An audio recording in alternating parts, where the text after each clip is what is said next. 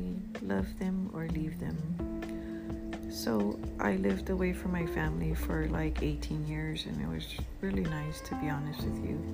I did miss them, and then I finally moved back, and I've been living close to them for like uh, seven months now.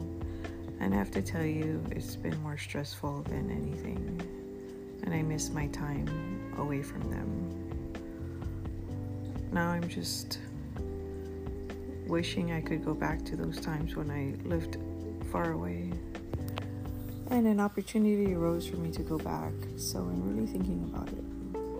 But anyway, how do people deal with living close to your family? Is it more of a stressor for you, or is it more relaxing for you?